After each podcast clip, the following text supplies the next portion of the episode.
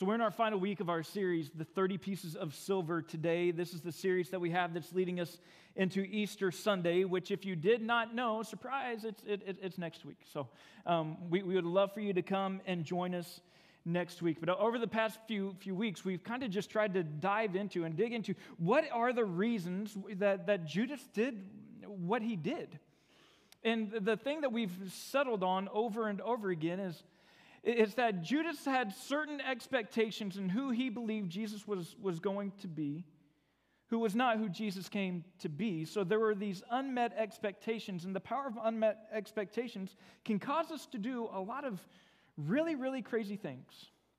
Judas missed so much of who Jesus had come to be. And we, we, we talked about how, how Judas, in, in, through his relationship with Jesus, he wanted more power, he wanted more influence, he wanted more success, he wanted more money, he wanted more prestige, he, he, he wanted a, a seat with all the movers and the shakers. And, and, and, and one of the reasons that Judas wanted all of this is because Judas wanted more control.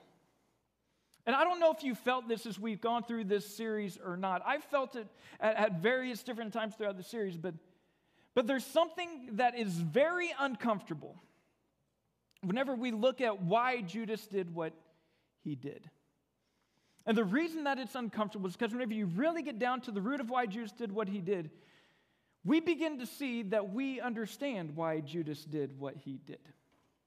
That the motives that Judas had, we understand those motives. We, we, we, we understand the, the hurt of unanswered prayer. We understand the, the, the hurt of unmet expectations. We all know about, in some way, shape, or form, about wanting more power, about wanting more success, about wanting more money, about wanting more prestige.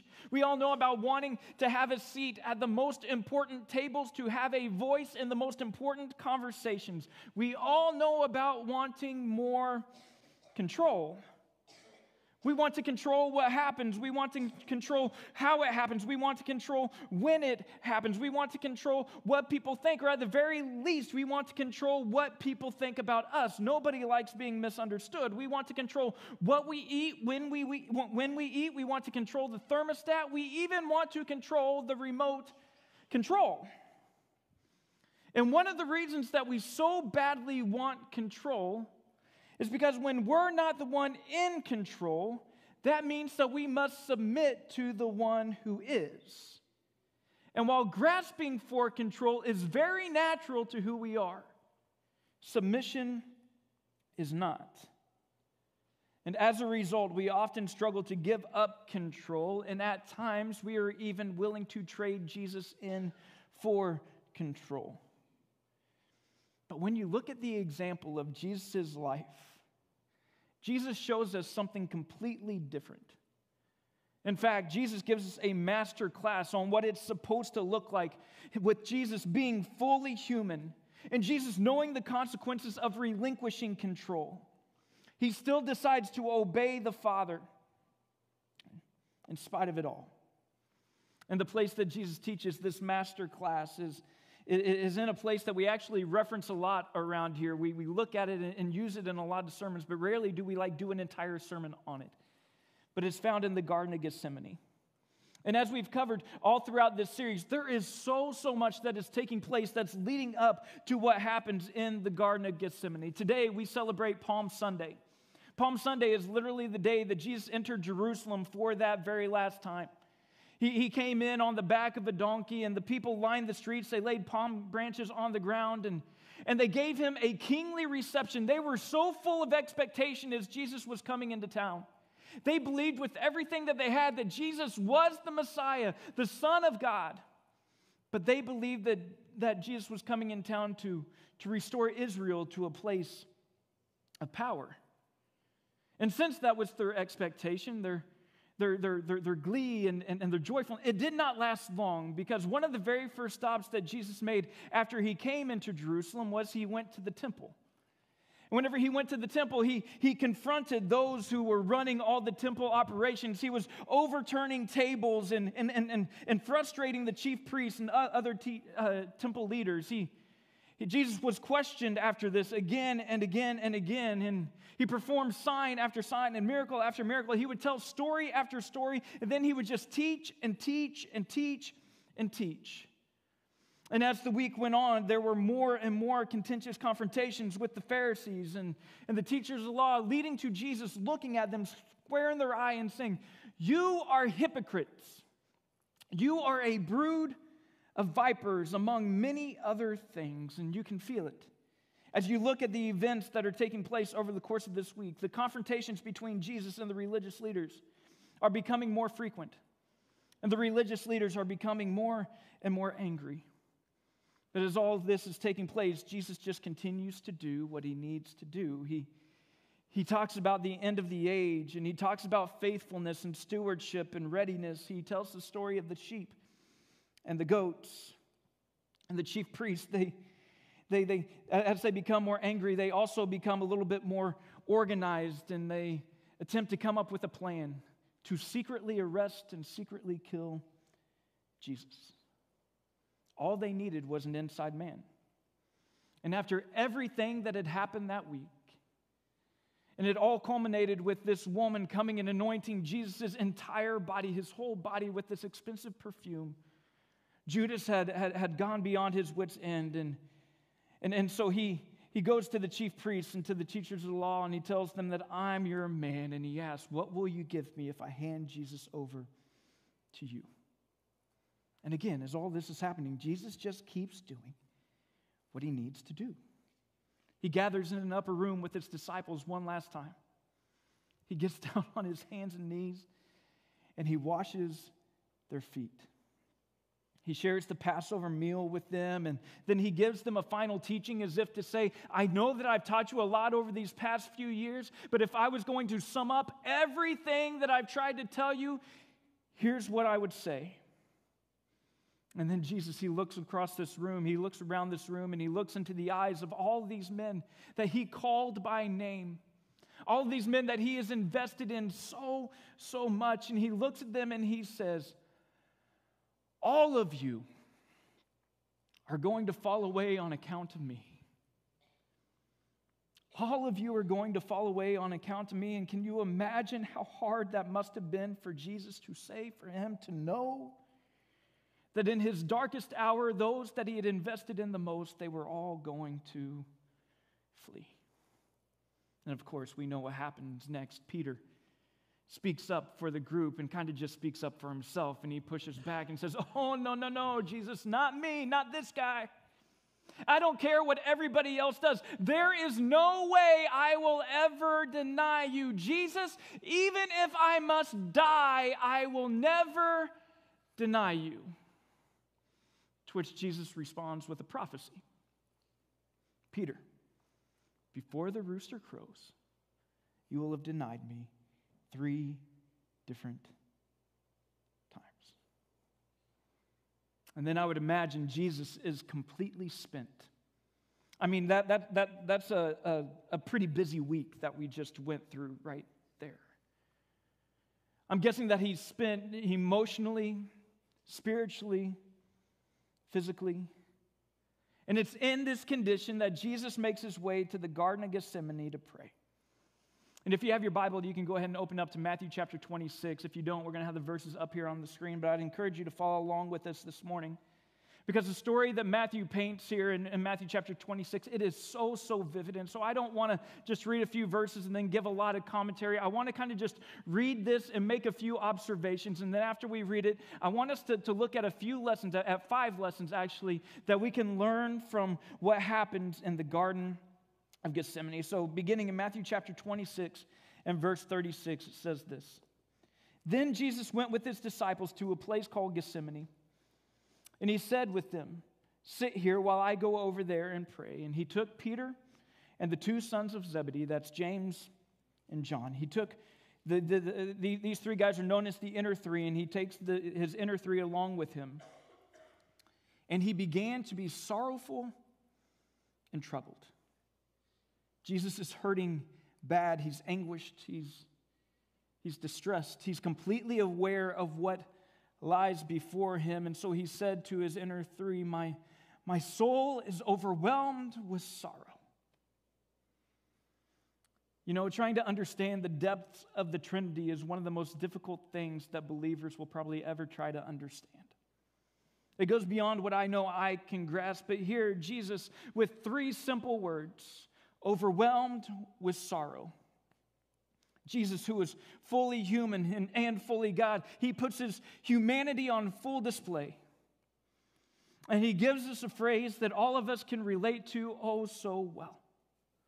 He continues, my, my soul is overwhelmed with sorrow to the point of death. So he asks his disciples, he says, Stay here and keep watch with me.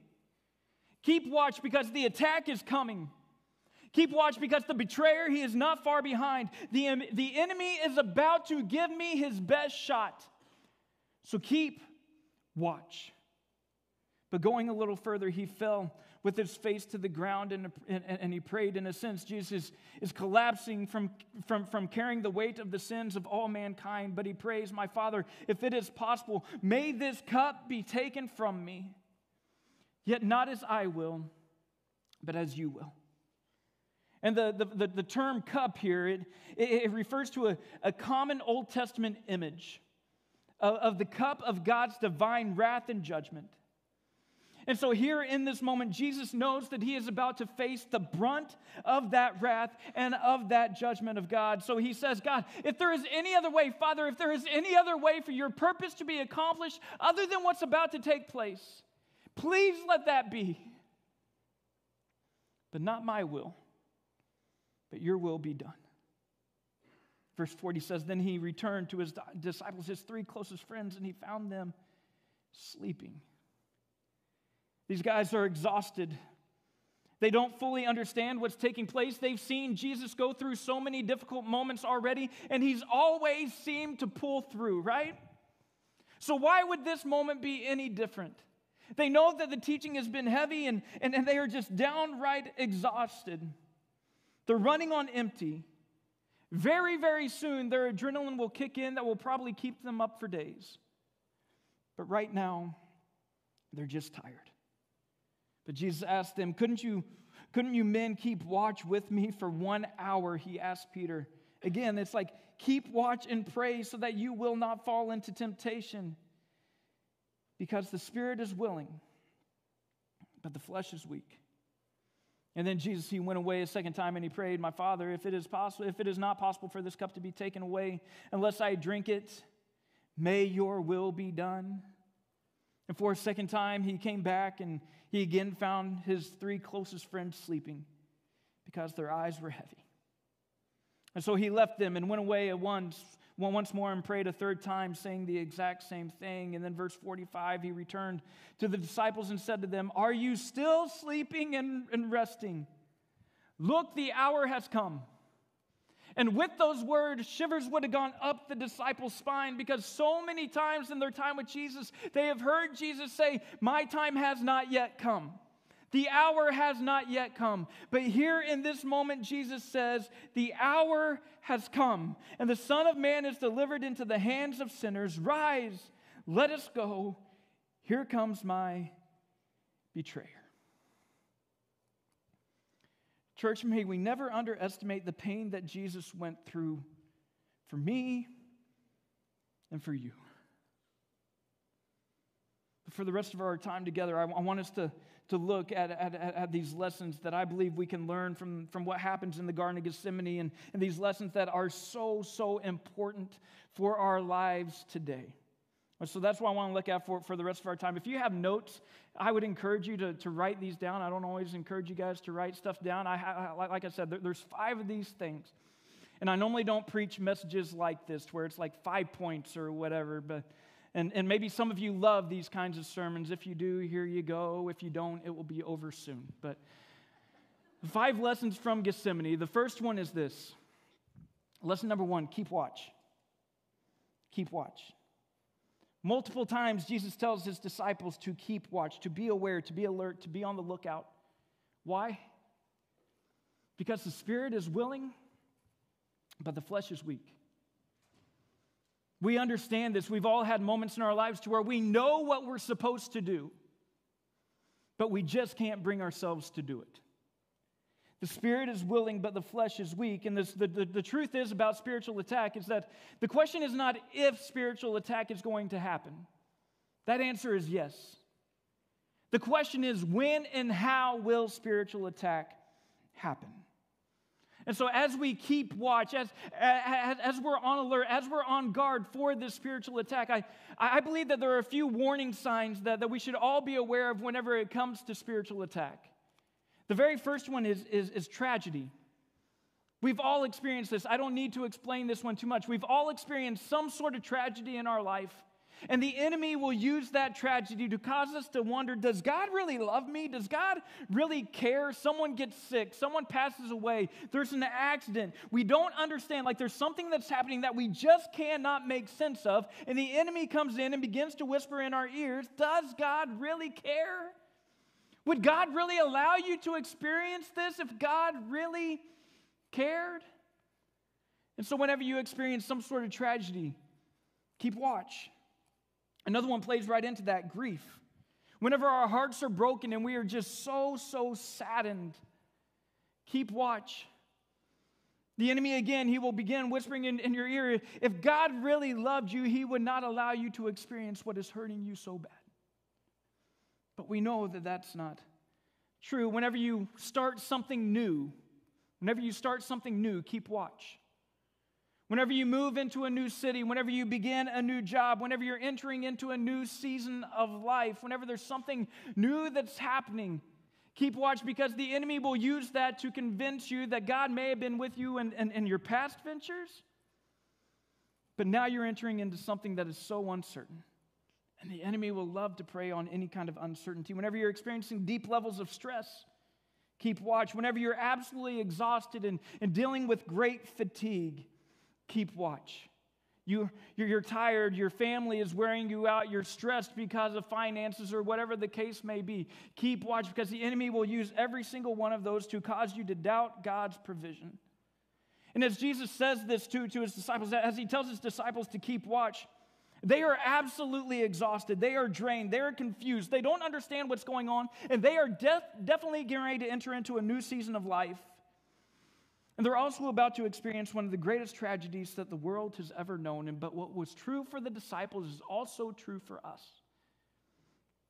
On the other side of the tragedy is the greatest victory they could ever imagine.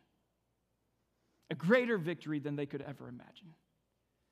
And the same thing is true for us whenever we go through so much pain and so much hurt. There is victory on the other side. But we know that it's really hard to see that victory whenever you're in the middle of it. So keep watch. But these warning signs, they're not just warning signs for spiritual attack. These warning signs are also some of the greatest opportunities that you will ever face for spiritual growth. So, key number one, lesson number one from Gethsemane keep watch. Lesson number two God is familiar with the most difficult emotions.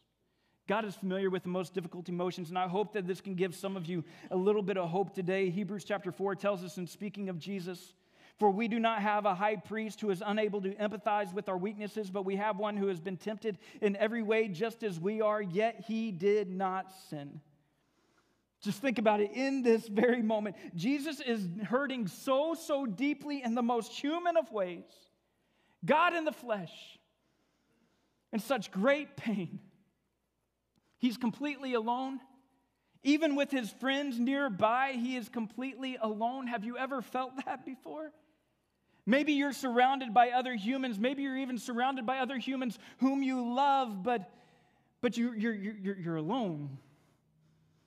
You don't believe that they can understand what you're going through. They, you don't believe that they can understand everything that's going on in your heart and your life and your mind. And so, even though you're around people, you still feel alone. Jesus understands that. Matthew tells us that, that Jesus is overwhelmed with sorrow. Have you ever felt that? Have you ever been overwhelmed with sorrow, with a pain that is so debilitating that you can barely get out of bed? That the only time the tears are not falling out of your eyes is whenever you feel like that the tears have literally run out. It's a pain that is so real and so deep inside of you that you don't even know how you can go on. We see that Jesus understands that too. We see that Jesus fell on his face. Yes, that is definitely a humble prayer posture that he was taking.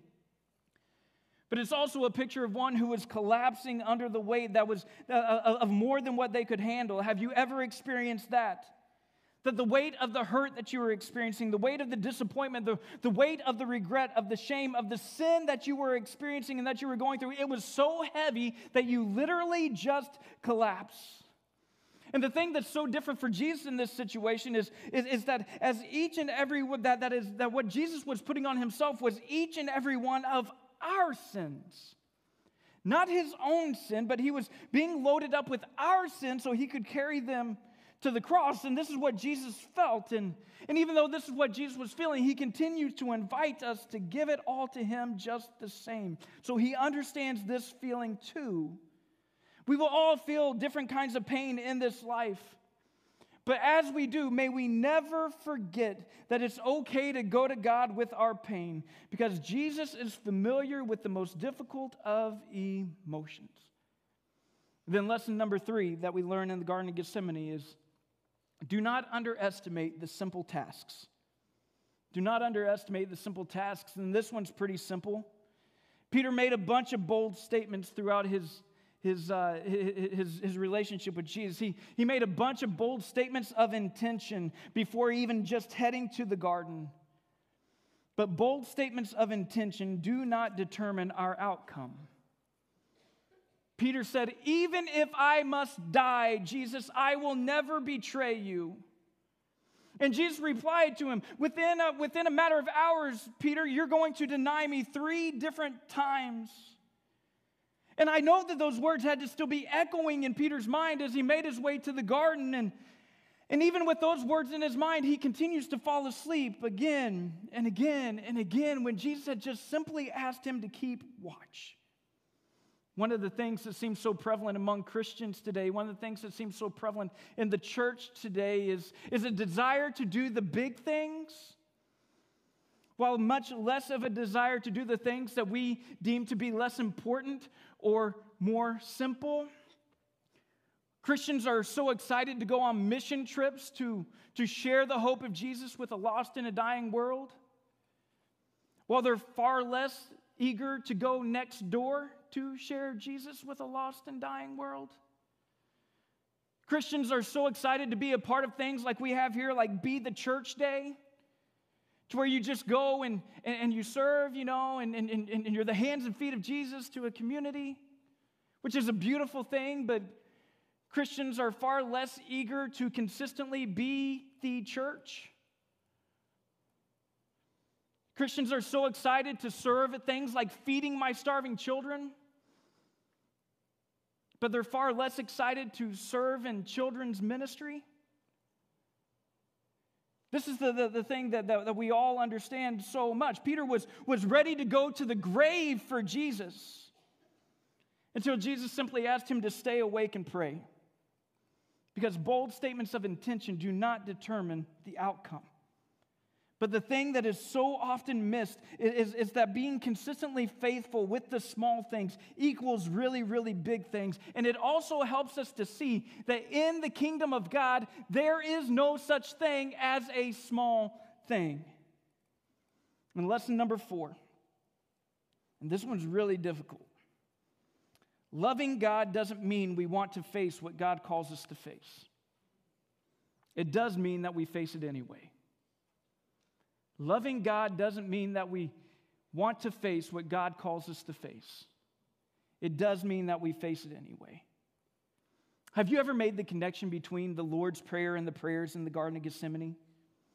In the Garden of Gethsemane, Jesus is showing us the prayer requires more than words, but it requires action. And with this prayer, Father, if it is all possible, please take this cup away from me, but not my will, but your will be done. Jesus is effectively putting the Lord's Prayer into practice. The Lord's Prayer, whenever you boil it down, it is a prayer of worship, it's a prayer of submission. Your kingdom come, we pray. Your will be done on earth as it is in heaven. And with that prayer, it means that we are inviting God's kingdom and God's will to supersede our kingdom and our will. And that's exactly what Jesus is modeling here. Loving God doesn't mean we want to face what God calls us to face, it does mean that we face it anyway. God's call on our lives may lead us through unbearable pain. We know that. But listen, if that was the case for Jesus, why in the world would we expect that we, his followers, would have anything different? And at the end of the day, our desire for control is incompatible with the Christian life. To truly live the life that Jesus desires for us to live means that we are daily, like moment by moment, living lives of complete surrender and submission. It means that whenever we don't understand what's going on, whenever we don't understand what God is doing, that we continue to trust Him. Even when things don't make sense, that we continue to move forward. It's not that we're making light of our pain, we don't make light of our pain, but we trust that God will see us through our pain in some way. And I know it's so easy to sit and think, well, that's not fair. That's not how things are meant to be. And I, I get it. But loving God doesn't mean that we want to face what God calls us to face, it means that we do it anyway. This past week, I, I read a quote and it said this Never trade what you do know for what you don't know. And as Christians, here's what we can know Jesus really live, lived. He really died. And he really resurrected from the dead. So, sure, we may not always understand why things happen, but never trade what you do know for what you don't know. And finally, lesson five enough. In Mark's gospel, he concludes the story of Gethsemane like this. Returning the third time, Jesus said to them, Are you still sleeping and resting? Enough. The hour has come. Look, the Son of Man is delivered into the hands of sinners. And one of the reasons that I love this so much is because Mark was not an eyewitness to this, but Mark was a follower of Peter who was an eyewitness to this, meaning that the way that Mark learned about the events in the Garden of Gethsemane came directly from Peter. And I love Peter's relationship with Jesus because Peter got so, so many things right. He was so full of passion, he was so full of belief. He was willing to speak up when others didn't know what to say. And, but Peter also missed the boat on occasion.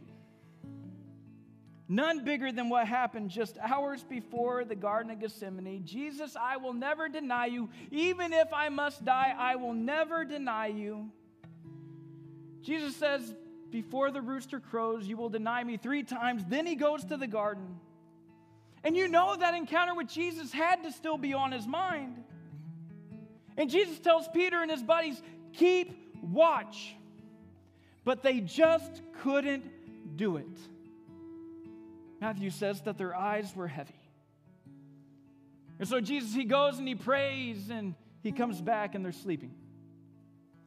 And so he goes again and he prays and he comes back and they're sleeping. And then he goes the final time and he prays. And he comes back and they're sleeping. And Peter remembers Jesus saying, Enough! Enough! And today, perhaps for some of us, that is the exact message that Jesus has for us. He gets down and he looks us in the eye and he, he looks at you and he just says, Enough! What are you doing? You are completely sleepwalking through your discipleship process. You are completely sleepwalking through my instructions for your life. Enough! You've convinced yourself that your version of right and wrong is more important than his version of right and wrong. You've made yourself the author of truth, and he's saying, Enough. Wake up. Because your accuser is coming. The accuser is here. Quit sleeping and wake up. Enough. The lessons in the Garden of Gethsemane, man, they are so, so needed today. We have to keep watch. We must become people of prayer. The disciples' failure to remain prayerful led them to failing the test before it even arrived. We must take comfort in the fact that God is familiar with the most difficult emotions, that it's okay to go to God with our pain. We must never underestimate the power of the simple tasks, of the small things Because in the kingdom of God, there is no such thing as a small thing. And we must remember that loving God does not mean that we want to face what God calls us to face, but it does mean that we face it anyway. The Christian life, whenever you boil it down, it is a life of surrender and submission. It's a life that way lays our hearts and our desires before God. But then at the end, we'll say, But not my will, but your will be done. We must take a deep, deep look inside of ourselves at our ideologies, at all the things that we hold most important in our lives. We must look at them and, and hold them up to the person and the truth of Jesus and see, am I missing something? Is God looking me in the eye today and saying, enough? Sure, sure, you, you may be saved and you may be able to go to heaven, but you are not ready for what this world is going to throw your way. So wake up. Enough. Jesus literally prayed again and again and again that God would take this cup away from him. But in the end, he surrendered his will to the will of the Father. And today, church, may we do the same. Because as we're going to talk about next week, the greatest hope that this world has ever known was made available to us because of the surrender of Jesus in the Garden of Gethsemane all the way to the cross. Will you pray with me this morning? Jesus, thank you. Thank you for all that you went through, God. I that seems to be the prayer that I've that's just been on my mind over and over again as we've gone through this series and looking at the pain that you withstood. Jesus, just thank you. Thank you for making a way where there was no way. Thank you for the calling that you put on each and every one of our lives. Thank you for your sacrifice and your hope. Jesus, may it truly change every part of who we are. Jesus, thank you. And it's in your name we pray. Amen.